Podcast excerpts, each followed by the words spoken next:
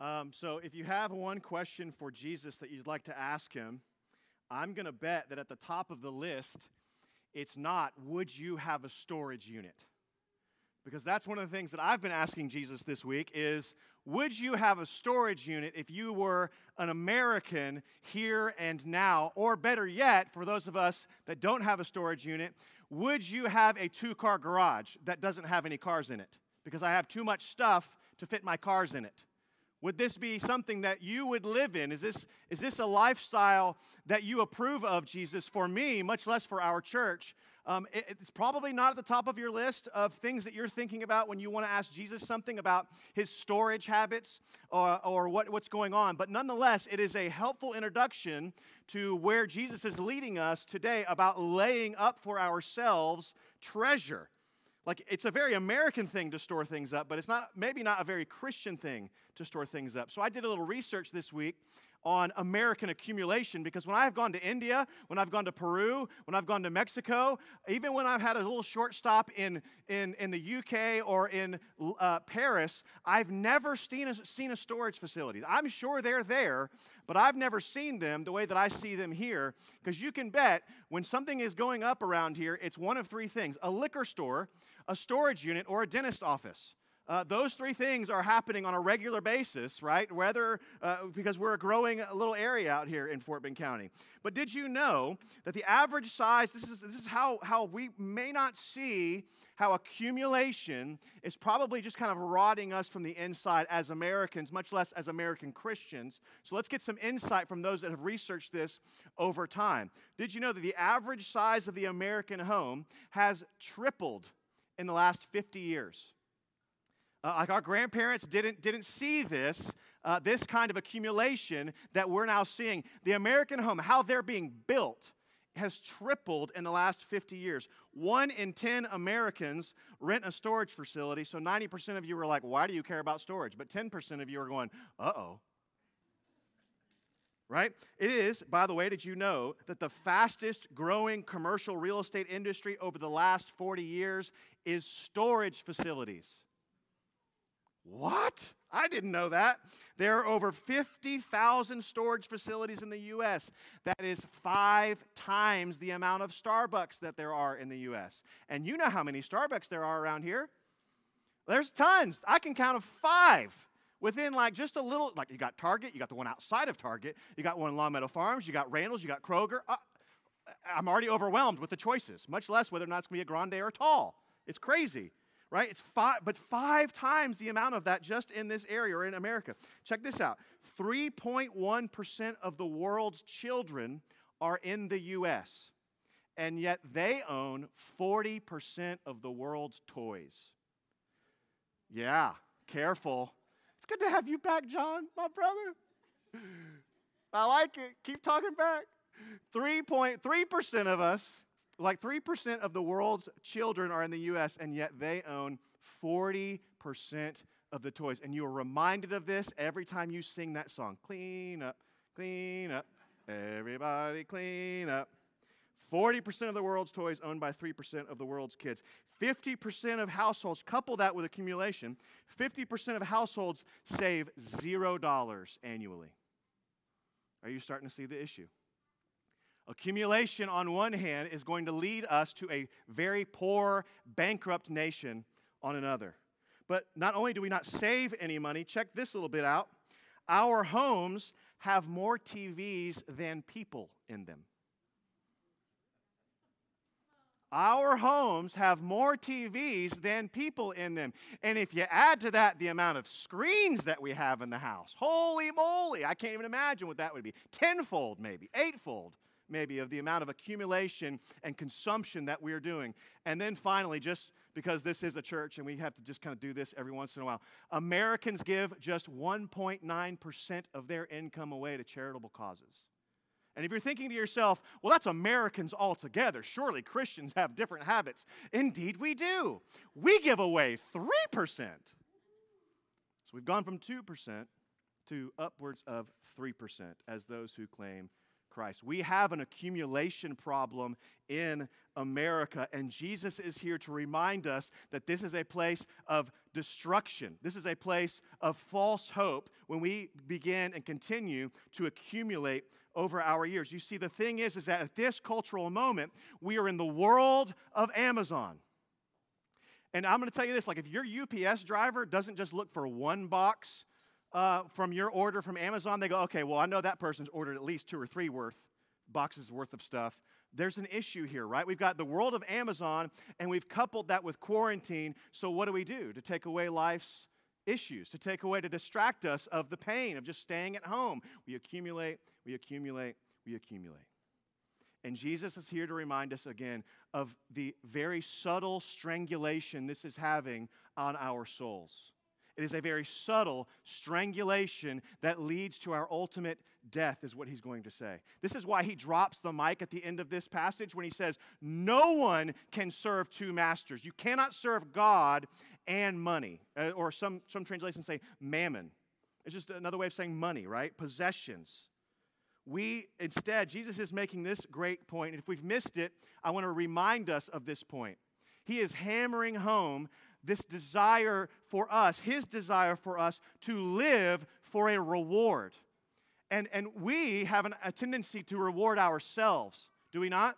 Like, I don't know about you, but like, I've just, I've been trying to like eat a little bit more healthy. I don't do it all the time, but I'm trying to eat a little bit healthier. And so that's meant that I've just not eaten any cookies for like the last month. I know if you know me, that's a huge deal. And so uh, for me, though, like the other night when we got done with spiritual training, I got done with it and I talked to Melissa and I go, I must have trained myself to eat cookies after a day like today because I just I can feel myself wanting them for no reason other than ooh man just got done with a long meeting a long call and a lot, a lot of talking which by the way I do a lot of. So I must need some cookies or I must need to reward myself. I must need to veg out in front of Netflix. I must need to whatever your reward system is. See that is a part of our our, our truly our DNA as humans. We want to we live for reward Jesus knows that.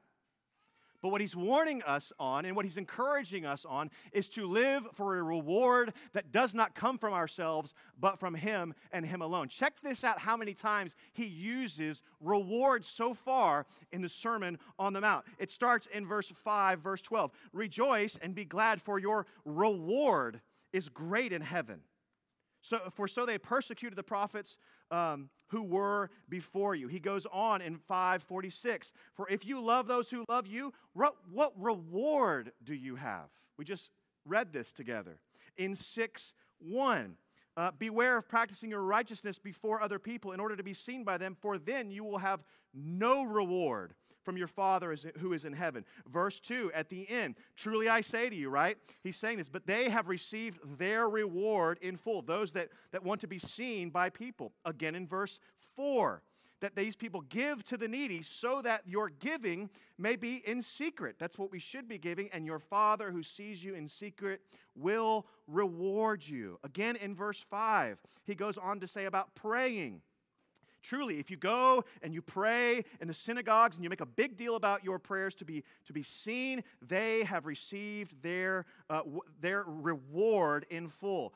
And in verse 6, but when you pray, go into your room, shut the door, pray to your Father who is in secret, and your Father who sees in secret will reward you going on, not just in giving, not just in praying, but also in fasting. We go to verse 16. And when you fast, do not look gloomy like the hypocrites, for they disfigure their faces, that their fasting may be seen by others. Truly I say to you, they have received their reward. But I say to you, fast. And he goes on in verse 18, that your fasting may not be seen by others, but by your Father who is in secret, and your Father who sees you in secret will reward you. Are you seeing the picture here? Nine times in just a, a, a couple couple of chapters that Jesus is saying it's fine to live for a reward. That's a good thing. But make sure your reward comes from your Father in heaven and not from yourself or not from other people. Because we have a tendency in our human hearts to do religious things for really just like shallow purposes, to be acknowledged, to be somehow appreciated. Oh man, appreciate your sacrifice. You're fasting today? Yeah, man, you keep,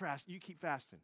To be acknowledged, to be appreciated, to somehow be pat on the back for our really small in comparison sacrifices uh, for the Lord. Jesus is coming for this kind of life, and he's making sure that we live for treasure, for reward that is not here and now. So, the way that he does this is a little bit unique. And it's going to require for me to explain a few things and then give some application at the end. And so, join with me to three metaphors that Jesus is using to help explain really this danger of treasuring things too much, of accumulation, of wanting more and more and more. And the first metaphor is this He talks about treasure and our hearts. And something for us to learn here. Our heart, right? Our heart chases our treasure. Verses 19 through 21, we've read a lot. We're going to read a little bit more. Verses 19 through 21, our heart chases our treasure.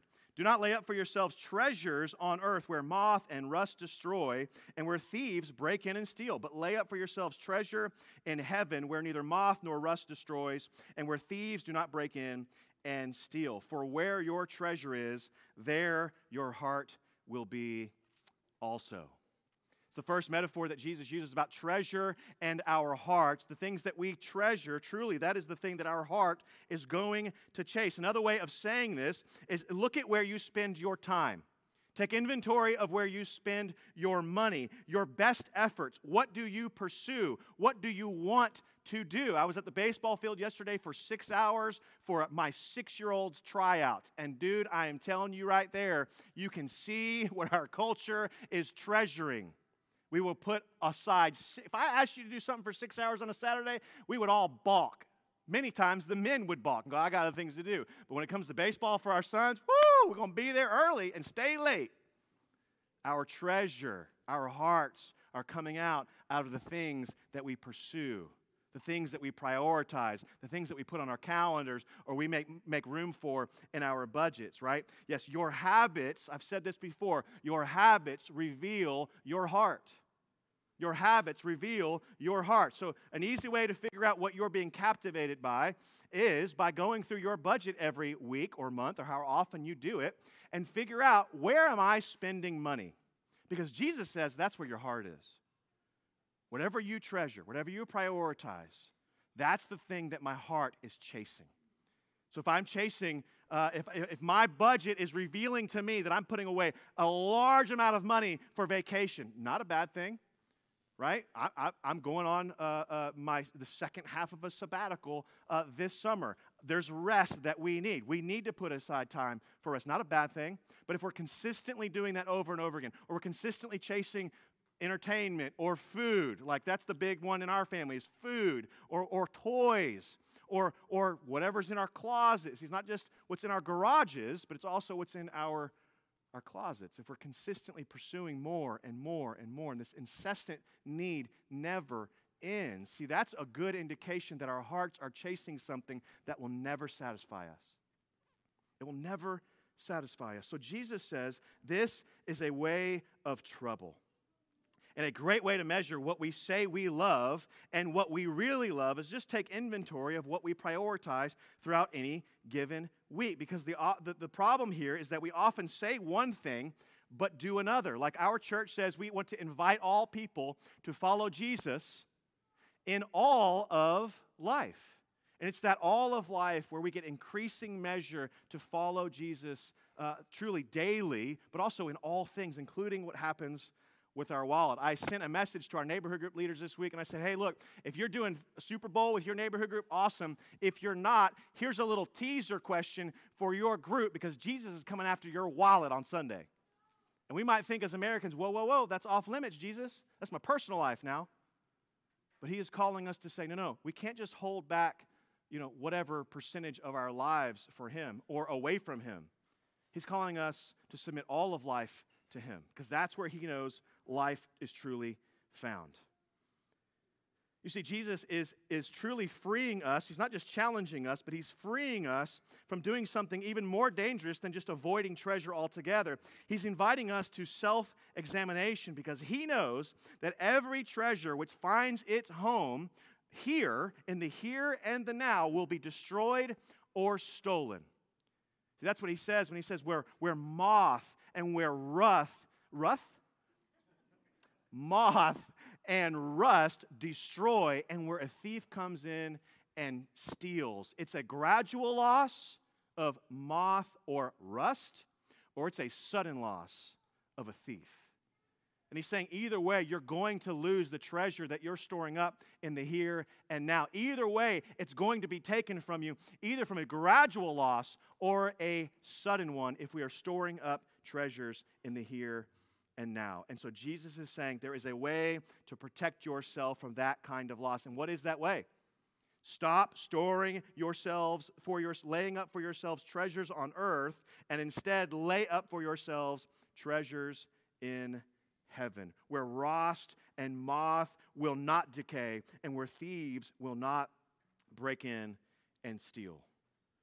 You see, if we make more money to get more stuff, to have more fun, to get more relaxation, to get more escape from today's problems, Jesus is saying, examine yourself. You're in trouble right? Instead, um, like hear me, like again, vacations are needed but if your need is incessant, then Jesus is reminding us that we've got to submit all things unto Jesus. So we do this in our partnership class or our, our class or our membership class, and when we talk about this, we say, when all things unto Jesus, inviting all people to follow Jesus in all of life, and we go, what's that all of life look like? And we go, calendars, kids, sports, money, and then we get to vacations, and everybody goes, vacations, but I'm on a vacation from Jesus too.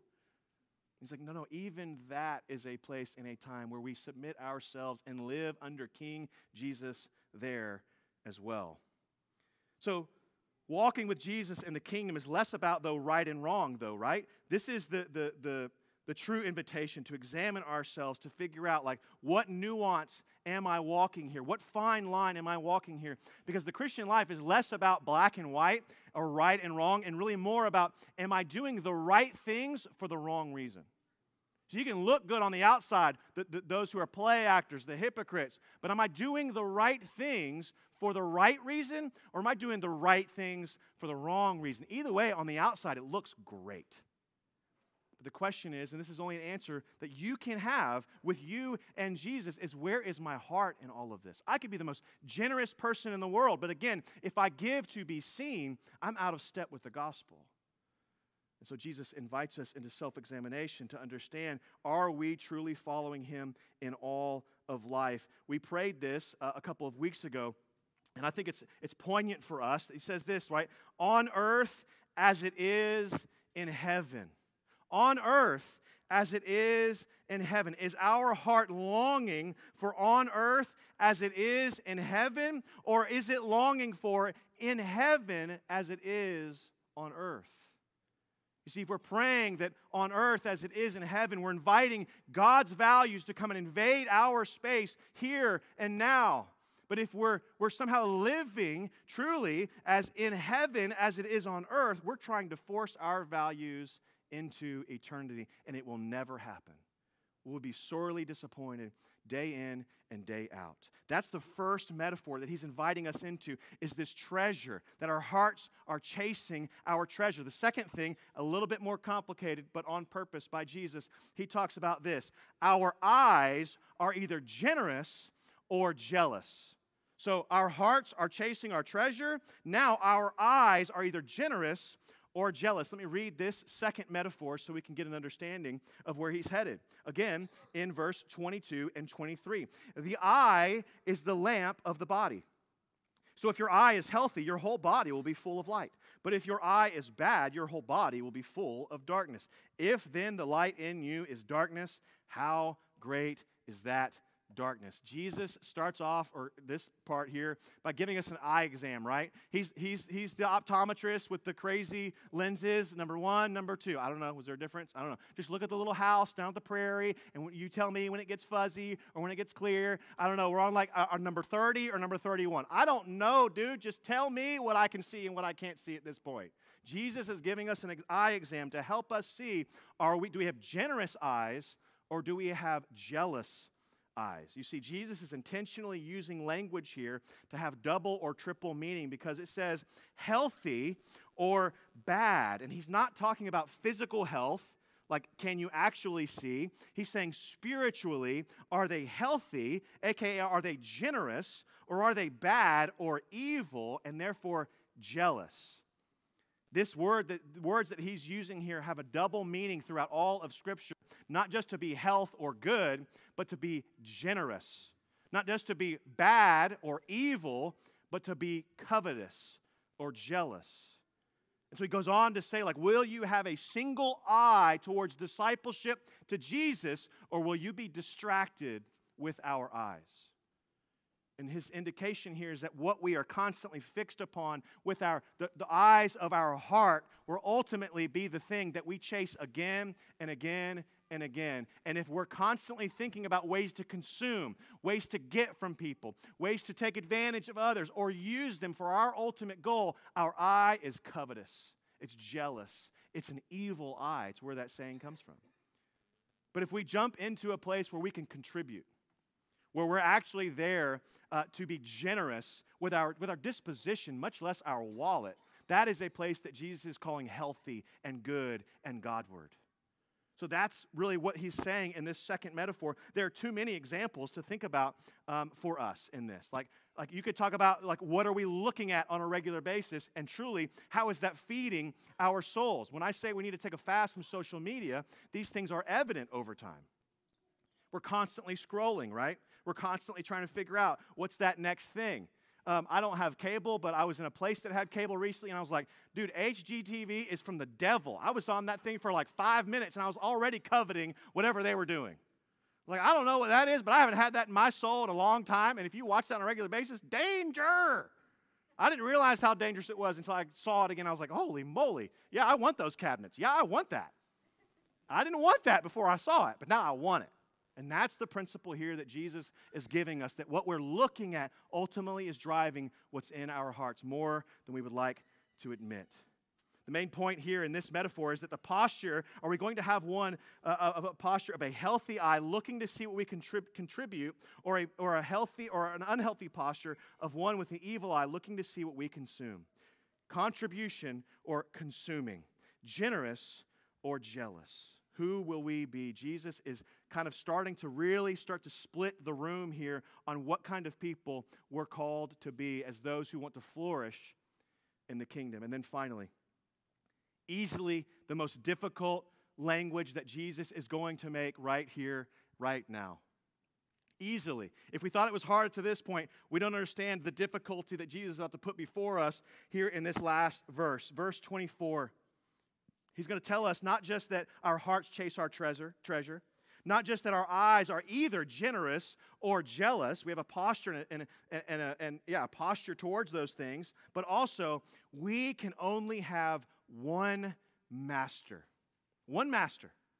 Now, this is again going to be troubling for us. It's definitely politically incorrect back then as well as it is for here and now. Verse 24 No one can serve two masters. For either he will hate the one and love the other one and despise the other. You cannot serve God and money. Jesus says it can't happen. It's not possible. And I can tell you right now, there are many people in this room going, I can serve two masters. It's fine. I've been doing it for a long time. It's not, this is actually not applicable to me because we are in a culture that's constantly uh, multitasking. Did you know that listening for podcasts went up like crazy during the pandemic and during the quarantine, but since people have started to go back to work, the listenership of podcasts have gone way down. Do we know why? It's because people aren't at home multitasking. So the multitasking is I'm going to work and listen to a podcast. I'm going to scroll on Instagram and do something else, right? And watch TV. Like, have you found yourself doing that lately? Like, one screen's not enough. We got to do Instagram and watch whatever's on Netflix. We're a multitasking generation. We don't just have one job, we got a side hustle. And if you don't have a side hustle, there's something wrong with you. But Jesus is calling us back and saying, look, truly, my ownership of you is not like an employee to an employer. My ownership of you is like a master to a slave. Now, again, that's very difficult language, but back in those days, and even up until now, it is, it is poignant language when we say that Jesus is our Lord. We love that word, Lord. We have a cultural uh, difficulty with the word master, but it is one and the same in the Greek. It is one and the same in the Bible. That he's saying, I own you. And when a master tells a slave something they do, they do it. They don't go, Yeah, yeah, Jesus, I've been real busy though with this other side hustle. I'll get to you after lunch. And he's saying, No, no, that's not how this relationship works. You're not employed by me. You don't work by, uh, for me. No, I own you. You are my treasured possession. You're a servant of mine. Same word for slave. You're, you're mine. I own you. I bought you with a price. You're not your own, is what the Bible would continue to say. You're not your own. I own you. So there's, there's a difficult interpretation here, but one that Jesus is inviting us to somewhat redeem in a relationship with Him. Don't think of, of whips and chains and all that. Think of, man, I get to serve Him in this way because He has chosen me in the marketplace. He has brought me into His family because that's not the only identity that He gives us of servant. He also gives us the identity of a blood bought son or daughter, a brought in orphan, now, now son and daughter of the king. So it's not just the only thing, no, it's nuanced, right? There's so many multiple layers of the things that he calls us to. But when he gives us a hard teaching, like what we do with our wallets, then he says, No, no, you got to do what I'm, what, I'm, what I'm telling you to do. You're mine. And though you may have many possessions, I have one, and it's you. And I treasure you far greater than anything that you can ever put in your garage, anything you could ever put in your closet, anything you could ever boast about on Facebook. No, God treasures us even more than that. He gave His Son that we might be His servants. What an unbelievable uh, and difficult reality, but one where we must submit to and go, man, we have one master, and it's not me. It's not my employer. It's not my kids. It's not their schedule. It's not anything else. It is King Jesus, the Lord Jesus, my master, my king. And so, what he is telling us today is that we will either be owned by our, by our possessions or you will be owned by God. And how you handle your treasure shows to whom you belong. To be one who would flourish in the kingdom is to be one who is wholeheartedly serving our Master King Jesus. We cannot do both, he would say. It's impossible. So, my question is as we end, what do we do in an American context with this kind of passage. Like, what do we do when we are a, a, a place, a country that accumulates more and more and more? And we certainly have an aversion to some of the biblical language that's put before us, such as slave and master. What do we do in this context? How can we, how can we follow Jesus in all of life in these ways? What is he really calling us to in this cultural moment, whether, no matter uh, like what socioeconomic status we are? No matter what ethnicity we are, because this is a table where we're all welcome, all purchased, all brought in, if we would so repent and follow him. See, he's not probably telling us to just go sell everything we have. He's not, calling us to a vow of poverty. I love going to the softball or baseball field because they find out that I'm a pastor. They go, Oh, well, you took a vow of poverty, so we're not going to ask you to do this or that and the other. I did not take a vow of poverty, but I also didn't take a vow of multiple riches. So don't put those two things together. That's probably not where we're at of taking a vow of poverty, poverty as a result of this type of passage. No, this is not about really about black or white or, or right or wrong. This is about what's going on in our hearts. Again, you could be the poorest person on the earth and yet have a heart that is far from God. Or you could be the richest person on the earth and use those riches to honor Jesus. Being rich or poor is not the issue. The issue is whether or not our hearts are worshiping King Jesus, wholly devoted to discipleship of following him in all of life, or if we'd rather keep back some for ourselves.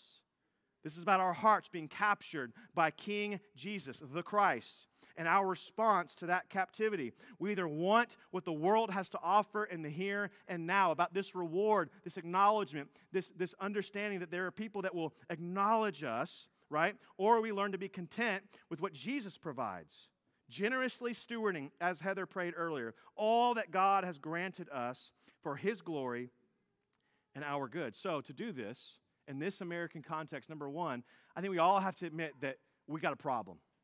Like, if you were a part of AA or any, any Celebrate Recovery, the first step is to admit that you have a problem. We are addicted to accumulation, not necessarily to things. Maybe it's to respect. Maybe it's to honor. Maybe it's to a raise. Maybe it's to whatever, acknowledgement. We're addicted to that kind of thing. And Jesus is here to slowly wean us off and help us see that His worth is of far greater value than anything we can get in the here and now. So I'm not going to tell you to like give away everything you have to the poor, although that'd be a good start. Um, I'm not going to tell you to like you know go have a garage sale and give to the widow, the orphan, the refugee, um, to to to whomever, the poor. That would be fine. Instead, I want to give you three things to remember as we end. Right, this is the application part, explanation over application part. And I'm going to do it in three ways: a question, some perspective, and a reminder. And then we're done. A question as we face as we are faced with the next purchase whether it be big or small whether you're going to walmart or to zillow uh, whatever it may be like you're getting a big house or you're getting a little bitty thing whatever it is in, in that whole spectrum does this honor god or does it honor me? Does this honor god or does it honor me? Am i truly purchasing this because i have a jealous eye or am i doing this out of a generous heart that's your first question. The second thing that I'd say that we need to apply in this is to remember some things. Like there's a perspective here. Did you know that one of the, the richest men on the planet has freely given us volumes of what he has learned from being the richest man on the planet? Did you know that? It's actually right here in the Bible. You see, King Solomon was the wisest and the richest, and he wrote, wrote volumes on how to live a life that does come out of riches. And look at his perspective. Here's the end game of all the riches that you could ever have if, if, if, lust is your sin, all the women or men that you could ever have, all the riches that you could ever have, all the acknowledgement from those that would come and seek out King Solomon, all the acknowledgement that you could ever have. Here's the end game to it all out of Ecclesiastes chapter 2, verses 10 and 11. He says, And whatever my eyes desire, do you see it? Do you see the connection between your heart and your eyes, the things that you're looking at on a consistent basis, that your heart is going to chase after. Whatever my eyes desired, I did not keep from them. I kept my heart from no pleasure. For my heart found pleasure in all my toil, all my work. And this was my reward. Oh man, there it is the connection between reward and work that I want to reward myself, all my hard work with all these pleasures. Verse 11, and then I considered all that my hands had done, and the toil that I had expanded, expended in doing it. And behold, all was vanity. It was all worthless, it was all empty, a striving after wind, and there was nothing to be gained under the sun. See, a question is Does this honor God? The perspective is from King Solomon, giving us an understanding. The end game of that kind of life, of certainly American suburbia, would be right in there. This is the end game. It's all vanity. And then finally, a reminder. Now, a question, some perspective, and now a reminder. Listen, friends. I don't know about you, but I've been, I've been struggling through this all week. Um, whether it be uh, like uh, Black Lives Matter and, and being white in this context and understanding that, that's a thing that we need to understand. Like, or it could be like, for me, like middle class American Christian in the suburbs, um, there's struggles with this. Whether we are white or black or Asian or Hispanic or rich or poor or wh- however our family ended up growing up, however it may be, however we have found economic, socioeconomic, ethnicity status, identity at all apart from Jesus, there is a great danger in all of us in hearing a word like this, especially in American Christianity, and be riddled with guilt. Be riddled with guilt. One, one level or another. Doesn't matter where you stand in all those things. You can be driven by guilt. But the reminder is this we are a people, friends, as Christians. We are a people, as Jesus followers. We are a people that are not driven by guilt. That is not a thing that is welcome here. That's, an, that's, that's a strategy of the enemy, our accuser. He wants us to feel guilty, he wants us to feel all kinds of things. But instead, it is the gospel that drives the Christian. And what is it about the gospel that helps us today? Again, they prayed it earlier, but I'll read it for us as we end today. 2 Corinthians 8 9. For you know the grace of our Lord Jesus Christ, that though he was rich, though he was rich, though he had status, though he had privilege, though he had all things in heaven, yet for your sake he became poor. He became a servant to all. He became a slave even to the point of death on a cross, so that you, by his poverty, by his sacrifice might become rich. You see, the thing that fuels us to live this out in an appropriate way as, as Christians, period, whether we're American Christians, Peruvian Christians, Indian, I don't care what you put in front of that, as Christians, the thing that gives fuel to this kind of living, of generous living, right? Of, of steadfastness upon Christ, of everything coming underneath the lordship, the mastership of Jesus, is that Jesus became poor for our sake. May we live out of the richness of Jesus. May we live out of this abundant blessings that God has given us in His Son Jesus. Because when we do, the sacrifices of flourishing in the kingdom and the reward of a far off place all of a sudden don't seem such a big sacrifice for us. No, instead, it seems a pretty fair deal that He would, he would give us anything eventually. Not in the here and now, but eventually our Father in heaven, who is in heaven, who sees in secret, will reward us. What a great promise to live for. His ultimate reward in His Son Jesus. Let's pray. Lord, thank you for loving us, capturing us, bringing us into your family.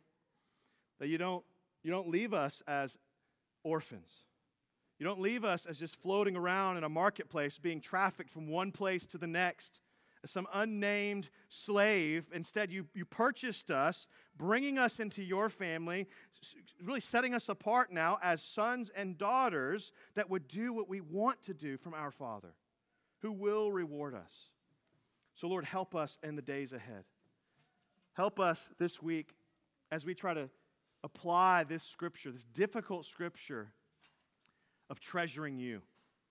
Above all things, above what we can accumulate here, Lord, help us understand the beauty and the depth of placing you as the ultimate worthy, ultimate treasure that we can pursue, that our hearts can pursue you. What a privilege that is to call you Father, to call you Master, to call you King. So, Lord, as we respond in song now, remind us of whose we are. Remind us of your goodness, of your presence. Speak to us, O Holy Spirit. Help us make sense of that which is unclear. Again, we want eyes to see you. We want ears to hear you. Not me, not any pastor or any song or any lyricist. We want ears to hear you. We want a mind to understand what you're teaching us, Master, Rabbi, Teacher. Lord. And ultimately, we want hearts to believe your good news deeper and deeper as we continue on in our discipleship of you. We love you. It's in Christ's name. Amen.